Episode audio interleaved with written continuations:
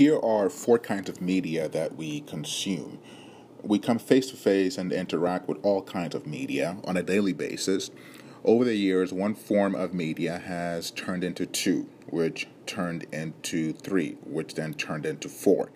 Even if you do not notice it, this media comes in all forms and types, and the content and messages vary greatly from subject to subject. These types of media include passive media, active media, interactive media, and finally, superactive media. And we're going to go into each of these and explain each of these so that you understand what they are.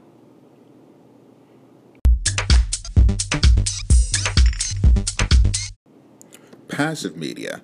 Let's dive into this. Passive media has been around for centuries, and it includes all of the print media. Your newspapers, magazines, and books are some of the biggest examples.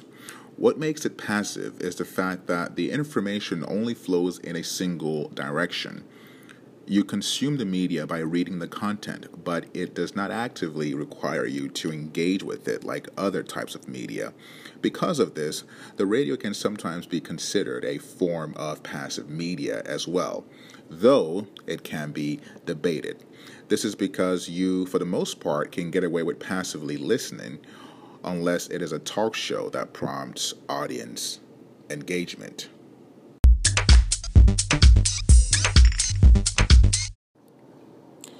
Let's dive into active media, which is characterized by the fact that it requires user interaction.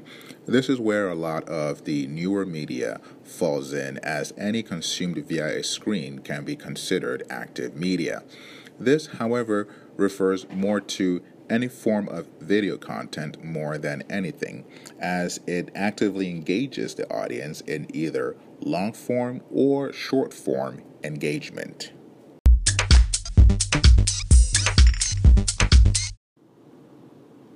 Interactive media. Now, when it comes to interactive media, think the internet.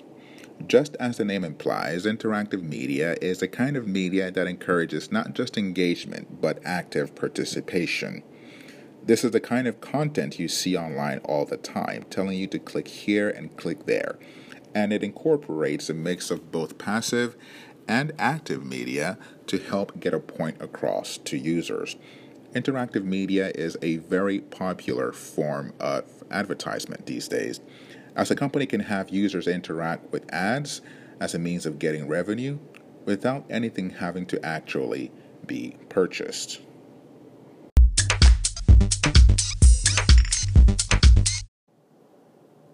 Superactive media. Finally, we have arrived at one of the most engaging media that you and I consume.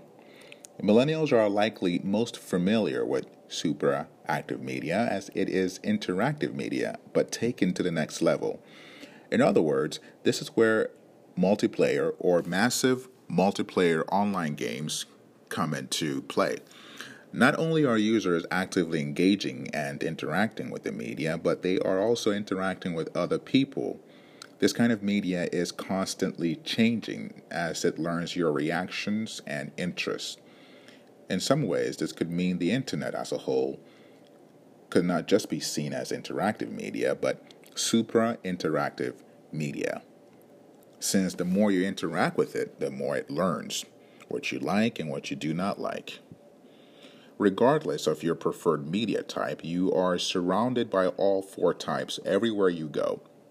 In many cases, they play a vital role in your day to day life interactions. Consider your levels of, of engagement and just how these types of medias affect your everyday life.